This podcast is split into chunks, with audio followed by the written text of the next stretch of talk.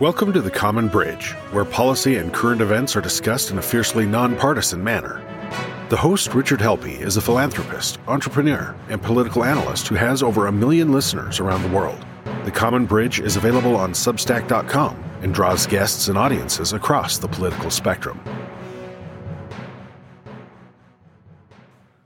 Hello, welcome to the Common Bridge. I'm your host, Rich Helppie. We've got a great topic for you today. Uh, it's all about energy and energy as it relates to the petroleum industry, to renewables, to about where we're going, to the impacts on climate change, and all of those factors that go into making up this world that we live in and this earth that we want to preserve. Our guest today is Fred Gallagher, a geologist by training with an incredible background in all phases of the energy industry. The Common Bridge, of course, is available at substack.com. Just look up The Common Bridge, click subscribe, and join our discussion. Podcast available on your favorite podcast outlets, on YouTube TV, and at Mission Control Radio on your Radio Garden app. So I welcome today Mr. Fred Gallagher. Fred, it's really good to see you. How are you?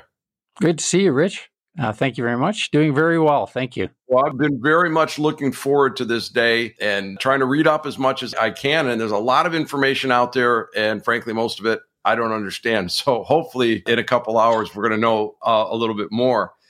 You know, Fred, the, the Paris Climate Agreement had set a goal of limiting global warming to less than two degrees Celsius, so two degrees above the pre industrialized levels as best as they can be managed. The Intergovernmental Panel on Climate Change, IPCC, has taken the position that even a two degrees Celsius increase is too high and global warming should be limited to one and a half degrees Celsius to prevent all of the really bad things that could happen from climate change. The IPCC and others say that the current efforts aren't going to be enough, but others say that countries maximizing their ambitions and pledges could result in a decline of greenhouse gas emissions that might set a pathway onto that safe range between 1.8 and 2.1 degrees Celsius.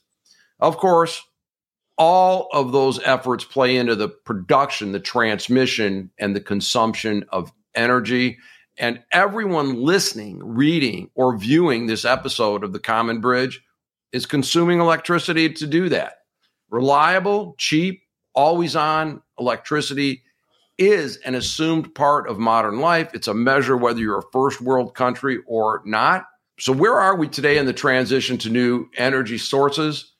And Mr. Gallagher is going to shed some light on this. Look, he's got a, a unique career because he's located oil and then he had to figure out where to place wind farms. So, Fred, welcome to the Common Bridge. Our, our, audience likes to know a little bit about our guests. So, tell us a little bit. Where did you grow up and what were your early days like? Yeah, I'll give you a, a real quick sketch on that. I'm uh, I'm Canadian, and I was born and raised in Calgary. Uh, many uh, many of your audience will probably know Calgary either through uh, their work or or other uh, uh, or other events. I'm a, I'm a geologist by my background. Um, I spent quite a bit of time exploring for minerals in, in the Arctic in in northern Canada, and that was in the late '70s and uh, that was before and after graduation. So that was kind of my early start out in the field, looking for uh, pounding on rocks and looking for uh, looking for minerals or looking for oil and gas. Uh, I became a, uh, a, geologist, petroleum geologist with uh, Amoco. which many of you would also be familiar with. it was organization based out of Chicago, and I I spent my early career in Canada uh, but uh, then also went to Australia, Houston, and eventually uh, ended up in Chicago. Those are all the, the energy hotspots. And I understand you are a degreed geologist from the University of Calgary, and you also had postgraduate work in Switzerland. Yes, yeah, I did my MBA in uh, in Switzerland uh, at an institution called IMD in Lausanne, Switzerland, uh, and that was a very interesting opportunity in my life because I was questioning uh, how does this energy business um, go forward. It seems like we have this unitary product. Seems like we uh, we we think that that's all there is there. Uh, and uh, what I wanted to understand was uh, how how the rest of the world viewed energy. And I didn't want to stay in the North American bubble with respect to that. I wanted to understand a little bit more about what uh, what the world thinks, and uh, so I went to IMD, and uh, lo and behold, I got some really great eye opening experiences. Uh, Thirty different nationalities in my class, and uh, I spent quite a bit of time in the UK, right as the UK was really embracing uh, both the electrical business change, which was brought on by Margaret Thatcher, uh, the whole the whole deregulation of the electric electricity business uh, became very exciting to me, and I was trying to figure out how I could plug into that. And renewables were a big part of that uh, change in the UK at the time. So it was, a, it was, an excellent opportunity to just really try to uh, understand uh, the world from a larger perspective. In fact, you know, in the oil and gas business, we always thought that was the energy business, and of course, electricity was just utilities. Well, um, I found out that energy is much much larger and much much broader than just that. And that was that was a big part of it. So i uh, when i came back from my mba i transitioned from uh, from petroleum to wind. And uh, and uh, that was in the um, early 90s i graduated in 91 and uh, I was trying to figure out where in the world to uh, to really um, put my skills in, in, place. I looked at the UK quite a bit, looked at Europe quite a bit, and then I realized that my own backyard was actually probably one of the most interesting places uh, for renewable energy in in, in the world. Uh, and it was uh, after a, sort of a, a long project of about six months, really trying to figure out what energy resource I could really plug myself into. That's when I kind of landed on wind energy. And my understanding with wind, you just can't put up a windmill anyplace, just like you can't put an oil rig someplace because they just don't work. And what did you have to do to figure out where to put those windmills or turbines or whatever you were putting up? Well, was, wind is a natural resource. Sun is a natural resource, just like oil and gas. Um, and and so it really was much of that same mindset of okay, where do we find the best spots? What can we do to explore for the best spots? And of course, the technology was changing rather rapidly at the time. And I joined with two partners who. Uh, who uh, had already been in the business for 15 years, believe it or not. That's 30 years ago, and uh, and they had already been in the business for 15 years. Um, and uh, it was really a, a, marrying of those two aspects. One, uh, they were very technological in their orientation, and I was very resource oriented. And so we uh, we spent quite a bit of time setting up masts all over the place in various different uh, great locales. We had about 50,000 acres under under lease uh, to uh, to try to uh, to sort that out and figure out where was the best spot. And we started figuring out how we could build great wind farms. Uh, but the real challenge was that uh, utilities weren't buying technology. They weren't interested in technology. They were interested in uh, power. And, uh, and a lot of the industry had been focused on trying to sell technology to the utilities. And we we kind of went a different route and we started selling power to utilities, and that made all the difference. So, you've been involved with decarbonization with carbon based fuels, geothermal, I understand, early hydrogen development, wind, and solar. And we're going to dig into all those things today. And what is it you're up to today? What's your personal life like? And what's your job like today?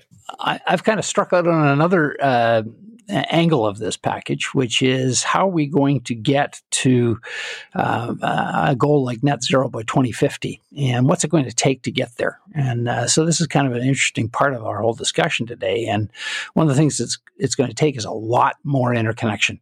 And so I've been working on trying to figure out how do we create rights of way that deal with all of the social and uh, and other issues associated with uh, uh, rights of way and, and pathways for energy uh, development, and trying to figure out how we develop corridors uh, that we can that we can then use for the next generation of energy transportation. So that's that's what, and so my day really looks like uh, talking to politicians, talking to energy resource uh, people, talking to experts, uh, you all manner of fields from governance to First Nations issues, um, and it's it's a pretty exciting, pretty broad reaching opportunity. But my my I like I like the name that you use, the Common Bridge, because that's the way I look at my career. It, my whole career has been trying to figure out how do we bridge the gaps between various different opportunities and various different ideologies, thought processes, and that that's essentially the. Um, I, I, think it's what I can bring to the package is how do we bridge those gaps and how do we bring those together. So I mean. Uh, my early career really uh, uh, brings that to the light, and, and and I think that's what I've pursued most of my life. And getting that to market, so I'm glad that we have you on that and, and colleagues like you. But but you know, look, here's what the average person hears: they hear, "Oh, hey, we're going to have electrification of cars. We're going to have renewable energy. We maybe we're going to slap carbon taxes on. And what do they see? They see gasoline prices soaring. They see droughts coming up. They see more severe weather. And they're wondering how all this plays in. And then they're getting these simple answers. Hey, let's quit searching for oil and coal because we have to mine that stuff and refine it and ship it and then burn it. And that just dumps carbons and other pollutants into the atmosphere. Ah, just switch over because look, we've got abundant renewals. The sun's out, the wind blows, it's renewable, it's free, and it's better than you know oil from dictators. But look, we know there's a lot more behind the headlines and the slogan. So let's get into some little education and maybe some policy ideas. Fred, in your view, what is the transition to renewables if that's indeed where we're going what's it going to look like well uh, uh, let's let's try and uh, tease that apart a little bit First of all, uh, energy is really fundamental to our current uh, prosperity. I mean, without energy, uh, you know, our society would be still back in the Stone Age, literally. You know, I think it's it's um, created the population explosion that we have. It's the prosperity that we've seen, and it it really enters every single part of our life. And uh, you know, the, one of the things that I like to use is is the analogy that it's from upstream resource exploration right to your toothbrush. Um, there's there's just every part of our life is affected by this, and and it is one of the most capital intensive businesses in the in the world. Um, just just give you a little bit of an example. I mean. Um, IEA was was was uh, doing some work. That's the International Energy Agency was doing some work on, uh, you know, what is the uh, what is the amount of uh, capital that's put into the business each year uh, to to rejuvenate the what we already have, and we're talking about two trillion dollars a year annually worldwide, uh, put into just just fixing up and and replenishing and what we already have. So you know that gives you a bit of perspective on the size of this industry. It is enormous, and it is extremely complex because it uh, embraces every form of energy you can imagine and every form of, of delivery you can imagine. So that that's really an important uh, part of the package uh, for us to to really understand that. And you know, really, when you look at how do we how do we change this package? Well, the the energy business really was developed to uh, deliver uh, hydrocarbon fuels and and other and other forms of energy, but largely hydrocarbon fuels in the early stages to uh, the end use customer that would consume it. And consuming meant combusting it, burning it. Uh, and that's really the way our system is set up. And we're going to have to rethink that because uh, right now we got billions of tailpipes, exhaust pipes all over the world, and they are producing lots of emissions, not just carbon dioxide, but lots of other emissions that you know, logically, we need to change that. When we've got almost 10 billion people on the planet, we got to figure out better ways to do that without dumping the uh, the benefits that we have into our atmosphere uh, willy nilly. So, I mean, that's that's the scope of the of the, the the issue. If I understand what you're saying, and I hadn't thought about it that way, that the energy systems have been built to deliver these hydrocarbon fuels, and we're burning them right where we're using them. So the furnace in my home burns natural gas and I use it right there. And if you put gasoline into an internal combustion engine, it doesn't do anything until you combust it. And so now we're dealing with that. But but I, I think if I'm inferring what you're saying, we're going to move that generation someplace else. Like the power for my car is going to come from a power plant someplace, transmitted some way and then charges the batteries in my car that's going to be stored. That's kind of the that's a, that the magnitude of that change over 10 billion people and over all these millions of tailpipes. That's just hard to get my head around. Well, I think I think that's exactly right, and I think you know uh, electricity is an interesting example because electricity is is the opposite. Uh, in, in in the case of electricity, you're combusting or burning or or producing the electricity uh, in either remotely or in a centralized station, and then you're and then you're shipping the zero energy uh, energy or zero emissions energy to the to the end user. So the end user is not actually producing any carbon or emissions at the point of use. And, and, and so this is the kind of flip around that we got to think about with respect to the energy system is that it's currently built to for the end user to combust most of the majority of the product versus being able to do it centrally and either generate it from zero emission sources or take the emissions and put them somewhere centrally where they can be stored and, and, and kept away from the atmosphere. So, I mean, that it's a fundamental change. And, you know, IEA has really done some interesting work around this. Um, considering it takes two billion dollars, two trillion dollars, excuse me, two trillion dollars a year just to keep our energy system going currently, they estimate that somewhere in the order of four trillion dollars a year is going to need to be invested to get us to that wow. magic net zero by 2050. We have these long term investments that we need to make in power generation, transmission, and then the devices for the end user. And we were feeding that to the tune of $2 trillion a year just to keep it going.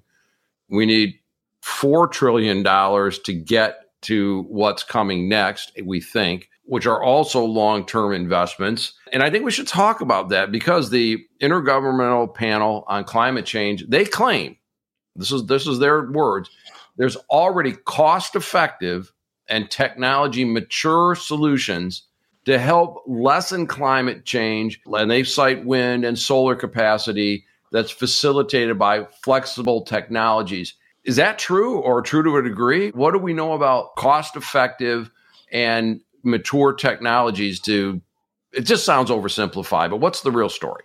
I think the uh, the real point is that uh, yes, uh, wind and solar are now uh, on an unsubsidized basis, uh, cost effective with new with any other new resources that might be hydrocarbon based, uh, and and so that's that's very true. In fact, they're less expensive now than they were than than than uh, current um, hydrocarbon based technologies. Uh, they're even competitive on if you if you just look at the marginal cost of running, let's say, a coal plant or running a natural gas plant. They're, they're, they're cost competitive in that sense as well uh, on an unsubsidized basis. the issue is really inertia. Well, I think the uh, the key the key problem here is I think we tend to, to look for silver, silver bullets. Um, you know, humanity is uh, that's that's one of our Achilles' heels. I think is that we, we we tend to look for silver bullets. And We tend to think that everything is maybe simpler than we think it is. Let's let, let's let's talk about the energy industry from point of view of the, the, the size and scale here. You know, we've already alluded to it. It takes about two billion dollars, sorry, two trillion dollars a year just to keep us going uh, as we currently are, and about four trillion dollars a year will be needed between now and 2050. That's that's basically 30 years at four trillion dollars a year uh, invested.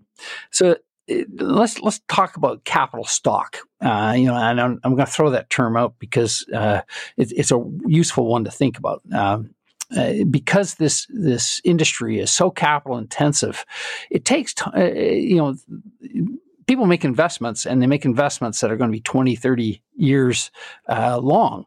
Uh, so if you think about, let's say, a natural gas plant today, uh, you, you, install a natural gas plant today, you're going to be uh, you, are going to expect 20 to 30 years of, of, investment returns out of that. To turn that over, or what's called capital stock turnover, uh, just makes no sense. So if if you think about it in terms of your car, okay, uh, you purchase your car, uh, you probably the average life of a car is somewhere around 15 years uh, that that you get. So so think of turning if you turn that car in after one year or two years uh, economically that doesn't make a lot of sense. And and and really physically you know if, if we have to invest four trillion dollars a year that's a significant proportion of the world's gdp uh, can you imagine trying to accelerate that?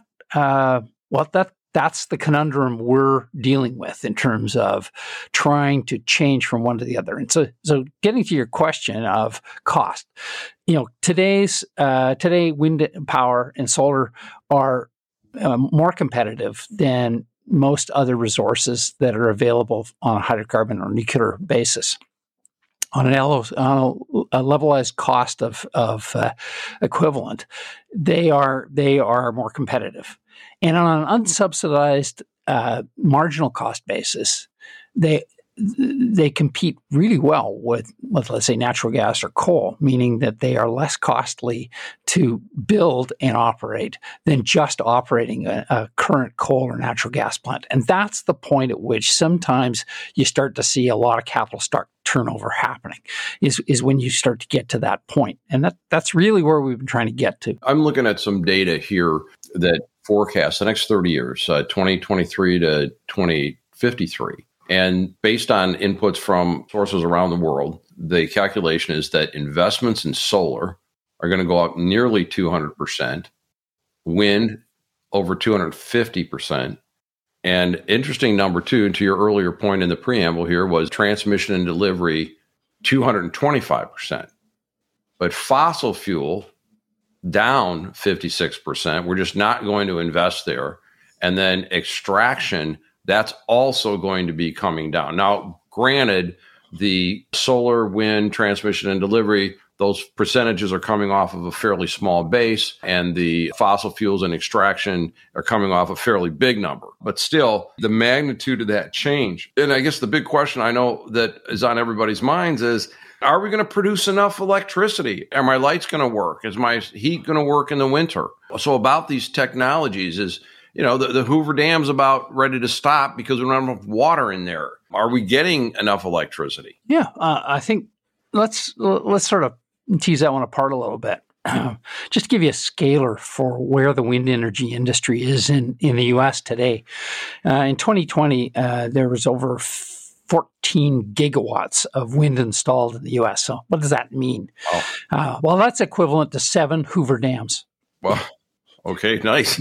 Good to know. So, so you know, the, the, we're talking about an enormous industry at this point in time, and it's growing at about eight percent per year. but let's put that into into scale. And even though we've been doing this since well, probably forty years, uh, we've been putting new wind energy into the package, and, and basically the most of it's happened in the last ten. Uh, we're still only ten percent of the U.S. energy uh, needs uh, coming from wind uh, currently, uh, and that's and, and for solar it's only three percent, but it's but both are growing dramatically. So it's going to take a while to uh, to move this needle. Um, you know, just to give you uh, another piece of scalar, you know, um, the U.S. is the largest nuclear energy producer in the world. Uh, we produce more elect- or you produce more electricity from uh, nuclear energy, and wind now produces almost half of half of what nuclear energy produces in the United States today. So just to give you an idea, it's already a very big industry. It's already well established, and it's already something that I think can be uh, can be counted upon as being uh, an excellent resource. Um, NREL, uh, which is the National Research uh, National uh, Renewable Energy Lab, has done a lot of electrical system integration studies. And those system integration studies have illustrated that some 70 to 80% of the system could be combined, could be made up of renewable energy uh, and zero emissions energy resources. Wow. That, that, would 70 to 80%? Really? 70 to 80%. Wow. And, and, and that won't require a lot more transmission. Some certainly some transmission, as you've alluded to, but more importantly, it's about regulation and it's about the way in which the electricity business is currently regulated, which is jurisdiction by jurisdiction, and and those jurisdictions don't play well in the same sandbox. Uh, they don't want to. Uh, take resources from their system and share it with anybody else or and uh, conversely they don't feel confident that they can depend upon another system to to basically help them in the in the times of need. So so essentially each jurisdiction is built like a little fiefdom that takes care of its own energy needs and very rarely uh, transmits back and forth other than for um, you know just just uh, uh, commercial reasons or or in the case of an, an, extreme emergency. That is a very interesting aspect of this whole discussion, and I had no idea that these renewables were coming on so strong, albeit from a small base. And what about the question of reliability? I know that there are critics that'll say, look, we can generate power using coal, we can use you know, natural gas plants, we can use nuclear, and your light switch is going to work when you hit it. You plug in your car and it's going to charge. What's the work that's going on in making renewables reliable? Or, or is that just fear tactics? Well, I think I think uh, let's let's sort of examine the that a little bit deeper in terms of uh, you know what is reliability. Um, you know, in the early stages of the electricity business, basically uh, you had a generator right next to your to your use, uh, and and essentially demand was unreliable. uh, basically, you didn't know whether when somebody was going to turn on a light switch. And electricity is very different than any other energy resource because it has to be there in milliseconds. So the supply and demand have to be balanced instantaneously. Mm-hmm. There's no there's no sort of uh, fudge factor in here. Like for instance, in the natural gas business, you've got packing in the in the pipeline that allows you some surge uh, opportunities, and, and you've got storage in the natural gas business, and you got reservoirs you can turn on or turn off. Well, the electricity business is very much uh, supply and demand must be instantaneously matched. So, uh, how do we know that somebody's going to turn on their light switch? Well, uh, that and, and consume X amount of, of energy? Well, the answer is you don't. It, it, but in aggregate, we know approximately where that demand curve is going to be during the day. And we know it simply because that's the habits that people have. You know, they wake up in the morning, they turn on their everything, they, they come home at night, they turn on their air conditioning, et cetera, et cetera. So we know what the we know what the patterns are, so demand can generally be predicted. Well, the same thing happens when you're looking at renewable energy. Uh, you you end up with renewable energy over a dispersed area, and this is really where interconnection is is extraordinarily helpful. Is that you know it's not windy in, in all places at all times, and it's not sunny in all places at all times, but in aggregate, you can start to map it out. And so when we start to talk about reliability, it's really around whether uh, whether the whether it's predictable and whether you can figure out how to predict it. And then the other piece of the puzzle is the electricity business is always built from a supply basis. So demand had to be met. Uh, demand was totally inelastic, uh, was considered uh, totally inelastic. As an economist, you know you you know what I mean when I say that.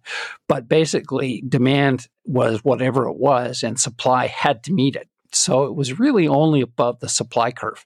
Today, uh, with digitalization and, and some really major changes to the uh, uh, to the electrical business, we're starting to see demand actually being able to play. And so, a perfect example of this is Uber, right? Mm-hmm. Uh, you know, Uber. There's a supply of, of people driving around with their cars, and there's a uh, there's a demand for for rides, and digitization has really allowed those two to be matched in a much more economically viable fashion. And, and so you can so you can get you do get surge pricing, and people avoid riding at that time or whatever. So I think the, the most important part of this is that as we're evolving technologically here, we're also seeing reliability being becoming uh, less and less of an issue. I was watching an interview earlier this week with John Doerr, the prolific and very successful investor talking about the transition, you know, going to be a bumpy road.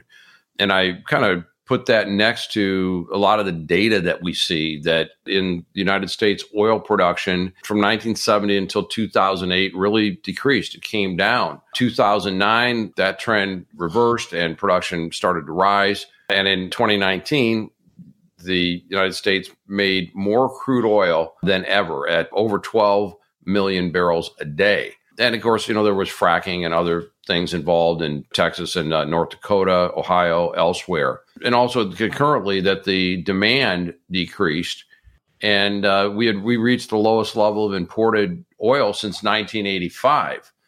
And some of those policies, of course, been reversed. And I was starting to be concerned about that. And I'm thinking, well, if those renewables get here quick enough and people can afford electric cars, both which are question marks, you know, maybe this is a bump in the road. But I did want to ask you about that because look, consumers are experiencing record high gasoline prices. The heating season's coming up. So I'm wondering how are we doing on timing? Are we cutting over to renewables too quickly to sustain this? Oh, well, let, us let's, uh, let's go back and get a little perspective. Um, you know, back in the '70s, you and I lived through the *70s. yes, we uh, did. Uh, Thankfully, there's no there were no cell phones, so I was never there. well, the, the, the free market is an amazing thing, and the ingenuity of individuals is remarkable when we when we sort of look at this uh, in, on a macro scale. And I'm not being Pollyannish with respect to that. I'm I'm looking at back in the 70s. We thought we were going to run out of oil very quickly. Uh, we thought uh, that that oil was uh, uh, a very uh, that, that we just explored for in, and basically found all the oil in the world. Peak oil, remember that it would take too much energy to get what was left out of the ground. And peak oil was over. There were lots of books and papers written about peak oil. They turned out to make money for the guys that wrote the books, but they really were off base. well, I, th- I, think it was based on a lot of good uh, talent. I mean, I remember M. King Hubbert. M. King Hubbert. He was the uh, he was the uh, a disciple, or he was a he was the guru, if you will, uh, to to most of us geologists in that age. And and you know, peak oil was a big was a big deal. Um, but what we found out is actually there's just more oil than we know what to do with in uh, on the Earth, and that's largely because we found brand new uh, uh, ways to extract it, but also brand new reservoirs, uh, res- things that we never even thought were so-called reservoirs, shales that we uh, that are packed full of organics and oil uh, that we never thought were actually reservoirs. We knew the oil was there, we just didn't know how to get it out, and and that's changed that whole picture dramatically. So, I I, I tend to. Um, I, I, I, tend to try and take a long view on this, uh, which is, uh, are we cutting over to to renewables too quickly? No, I don't think so. Uh, and I don't think that we're going to make any serious errors with respect to that from a point of view of the technological um, benefits that you and I receive on in our electrical plug at the at the end because basically the electrical companies and, and the market is set up to deliver electricity. And when it doesn't, it, there's severe penalties for doing so. Uh, Texas is a perfect example. Right? what, yeah, what happened down there? I mean, people are you know experiencing power outages. I mean, California, you're rolling brownouts, and Texas basically freezing the residents of Texas because they couldn't manage the the power grid. Yeah, so I mean that's this is a really uh, that's a great example of of what's going on here, and you know a lot of it was interesting because I was reading an article in the in the uh, Wall Street Journal, and a friend of mine was reading another article in the Wall Street Journal. One one article was blaming wind energy for the uh, for the for the collapse of the electricity business in uh, in Texas, and the other one was really examining what was really at the, the heart of the whole problem, which was that our infrastructure, or Texas infrastructure, was not hardened to any kind of cold temperatures. And when you look at the gas pipelines and the individual gas wells that were producing to uh, to the energy system, uh, basically they froze off. They uh, hydrates form, which is ice in the in the uh, in the pipes, and it blocks it off, and it takes takes sometimes weeks to uh, to clear it.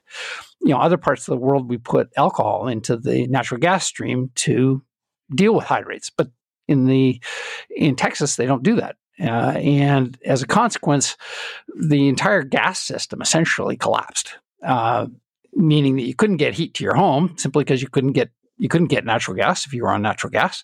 You couldn't get electricity because a lot of the natural gas uh, generators were down. Coal plants were trying to be fired up, but actually the coal uh, piles were frozen. oh my goodness! Uh, so it was difficult to get enough coal into the coal plants, into various coal plants, to uh, to be able to generate enough electricity.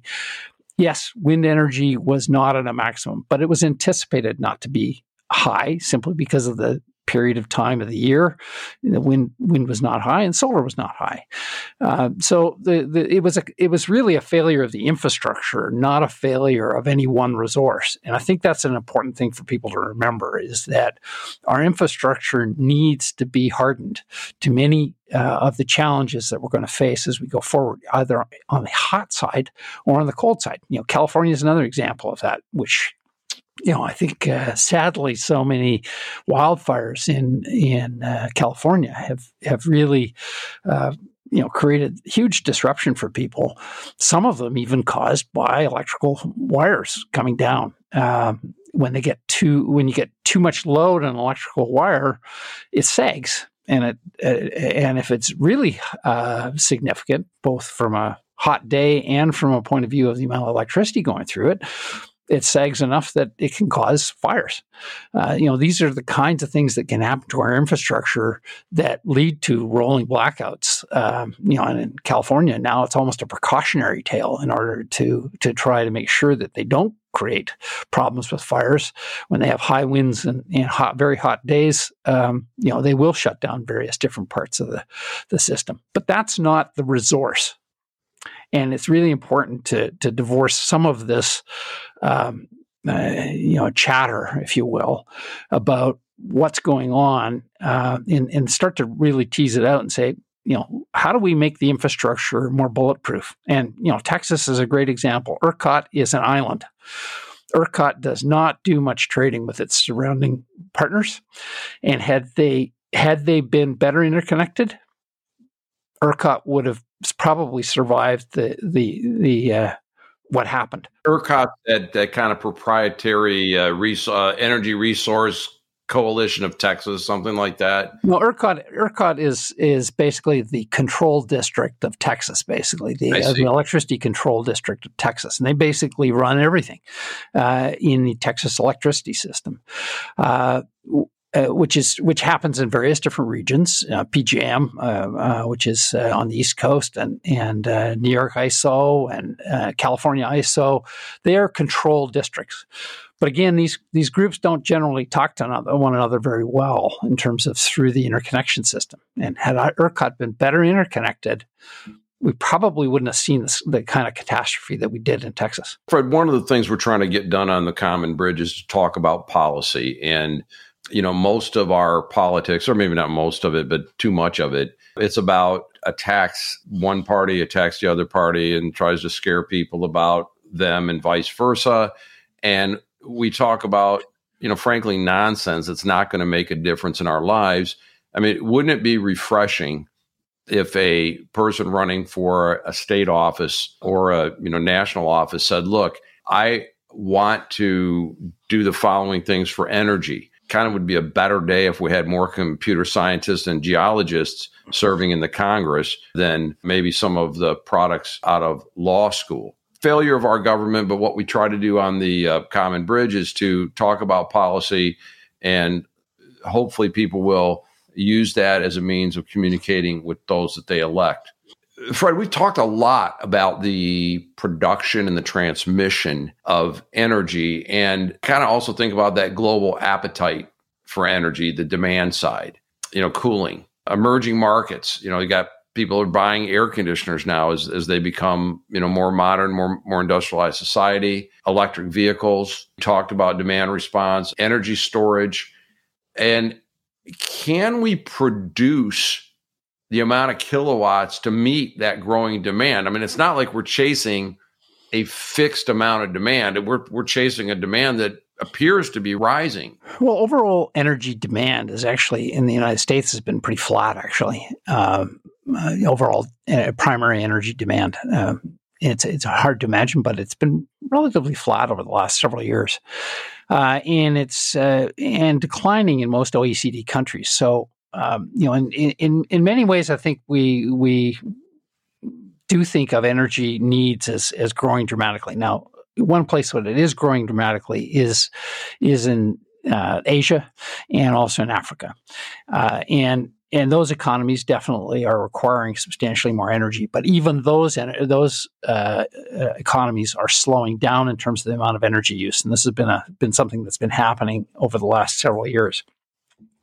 They're still growing, but they're slowing. And it, it, it, a lot of that's being driven by efficiency. Uh, a lot of that's being driven by the move to electrification. You know, electrification does is substantially more efficient than than uh, uh, primary energy use. You know, combustion combustion. Uh, you know, probably sixty percent of combustion uh, goes uh, goes out in the form of heat and is lost. Uh, so, so electricity and electrification is a really valuable improvement to to our energy use. so, can we produce enough kilowatt hours? Well, you know, I think I think that's a really um, interesting question when you look at, you know, is it just kilowatt hours that we need? Uh, you know, if you look at our at the United States uh, energy consum primary energy consumption, it's about hundred quadrillion BTUs annually. That, that doesn't mean much, but let's just sort of pick that That's apart. A lot of zeros, okay, in there.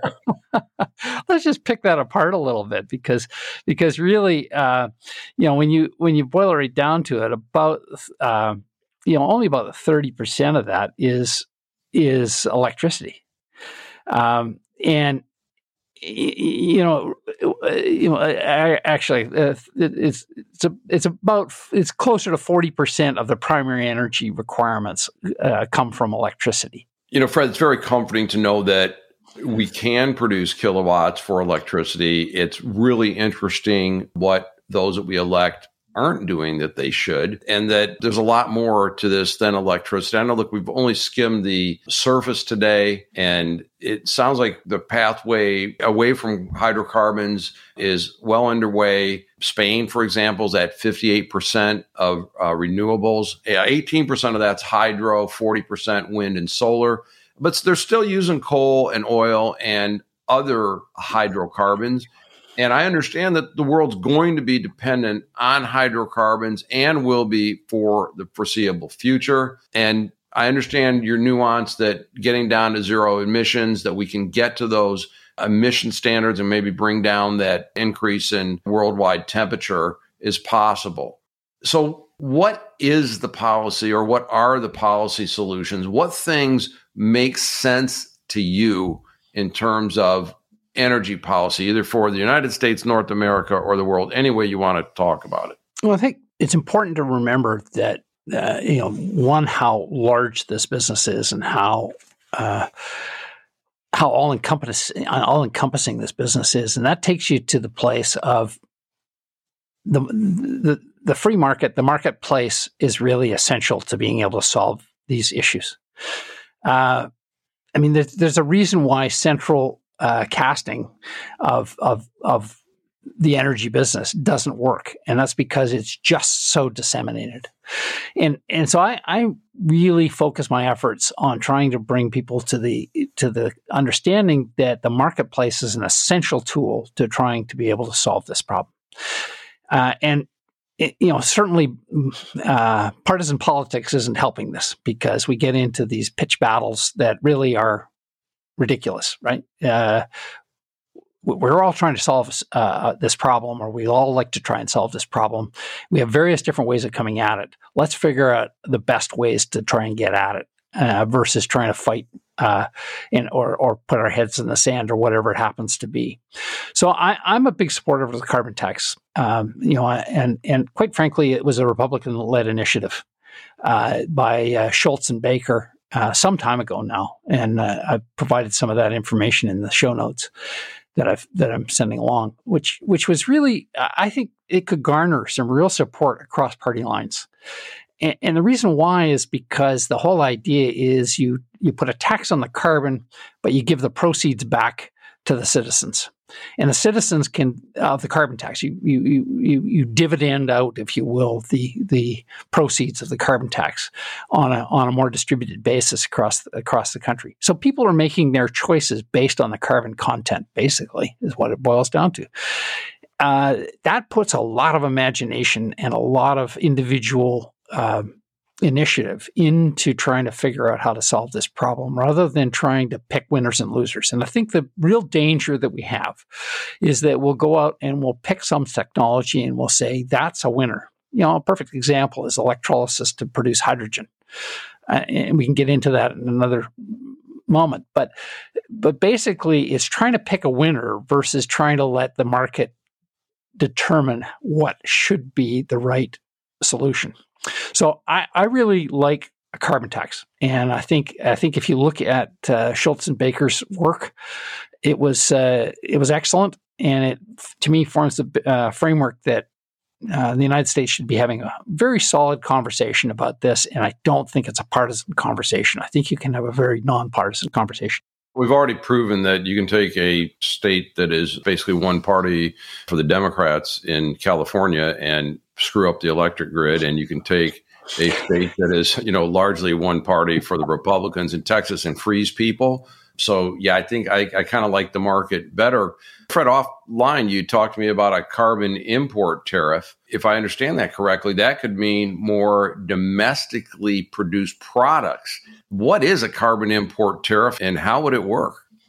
Yeah, I think uh, Shultz and Baker call it something different in their paper, but uh, regardless, what it is is essentially uh, goods coming into the country are, are ranked by their carbon content. Uh, from a point of view of the energy used or the emissions associated with the uh, with the product coming in, and you know the products that come from countries that have very loose uh, emission standards uh, will will be basically uh, charged this tariff, and it makes products that are made in a less carbon intensive fashion. Um, uh, basically uh, lower cost. So it, it, it really does foster domestic um, production of various different products that are mu- much lower carbon. So I think I think it's an important tool to be able to discriminate against just uh, offshoring our carbon issues, and I think that's that's really the the point of the, the matter here. Another policy that I'm curious about that at the top of the interview, you talked about the work that you're doing looking for pathways to, you know, and transmissions and, and to get the energy to the point of use are there things that can be done to incentivize interconnecting infrastructure? I think this is a this becomes a bit of a regulatory discussion, uh, but it's more than a regulatory discussion because the United States and Canada have the same problem, right? Which is that we are very regionally, we have very significant regional power, uh, powers, and and uh, if you will, um, jurisdictional responsibilities. Energy is one of them, and uh, we have to figure out how do we start to work together in order to solve the larger problems associated with interconnection. And and that really is is quite, it's quite fascinating because uh, Australia has a very similar situation to what we have. But all of the states decided that they were going to get together and figure out how they could mutually benefit from an interconnected grid, and they've done it. And and that's uh, a really highly interconnected grid. Now, it doesn't mean there aren't bun fights and, and issues associated with that, but it's a whole lot better than the way we are right now in, in North America, where we are uh, so restricted in terms of that everything must be generated within the jurisdiction, or at least we must have the the kind of reliability within the jurisdiction to be able to survive any outage. And we need to learn how to be more dependent upon one another's strengths and and so that that's my that's essentially my pitch with respect to how, why we need more interconnection. You know, can you imagine the United States without the interstate highway system? Right. Yeah, exactly. I mean, this this is what we're talking about. We're talking about each little jurisdiction has their own uh, highways, and they don't talk very well with the inter- with the with the states between. Can you imagine what that would have the the break on commerce uh, must have been back in the fifties when when Eisenhower decided that the interstate system needed to be well supported, and you know it, has been such a an enormous benefit to the United States. Uh, this this interconnected system of highways that, that is so robust it was really an essential element to prosperity developing in the United States over the last, you know, since the 50s. So uh, that's the kind of situation we've got in the electrical power business. Uh, is we have no interstate highway system. Fred, this has been a great conversation. I know I've learned a lot. I like the policy clarity, and my guess is going to be our readers, our listeners, our viewers are going to want to hear more from you. Been very generous with your time, but for the purposes of today, what didn't we cover today that perhaps we should have discussed? Well, I think electrification is a very powerful tool, and uh, renewable energy is a really important part of developing uh, a better electrical system. But uh, even if we completely electrify the uh, completely um, sorry, even if we completely reduce the emissions on the electric power system and we electrify all the uh, passenger car transportation, light truck transportation, there's still about 50% of our energy use in the United States that is that is really hydrocarbon based. And that's cement plants and uh, steel mills and um, uh, fertilizer and petrochemicals and and uh, many other uh, intense energy users. And to get at that, we need a second energy carrier and a second zero emissions energy carrier. So, like electricity, in order to be able to flip that thing on its head, like we talked about it right at the beginning, which was instead of sending the carbon to the end user to to to burn, we need to take the carbon up front. Hydrogen is one of those opportunities that allows us to to do for the rest of the uh, of our energy system what electricity has done for a significant portion of it. Uh, so 50% of the problem still remains, and it's not going to get solved with electricity. So, in my view, we need to find that second zero emissions energy carrier, and hydrogen looks like it's pretty good because it can be burned, it can be turned into petrochemicals, and it's right away a pre- precursor for fertilizers and it, it, provides intense heat for things like uh, cement kilns, etc. So, I really, I really think that it's important to to delve into that one really deeply and figure out how do we produce hydrogen. And it's a to me, your common bridge is a perfect example. We need to bridge the gap for the petroleum industry into refining their product to a lower carbon fuel at the far end. So, in other words, how do we get the petroleum industry to refine the carbon out and just produce energy for that end user that's not covered by electricity? Fred, you know something? I think I'd feel a lot better with you as a Secretary of Energy.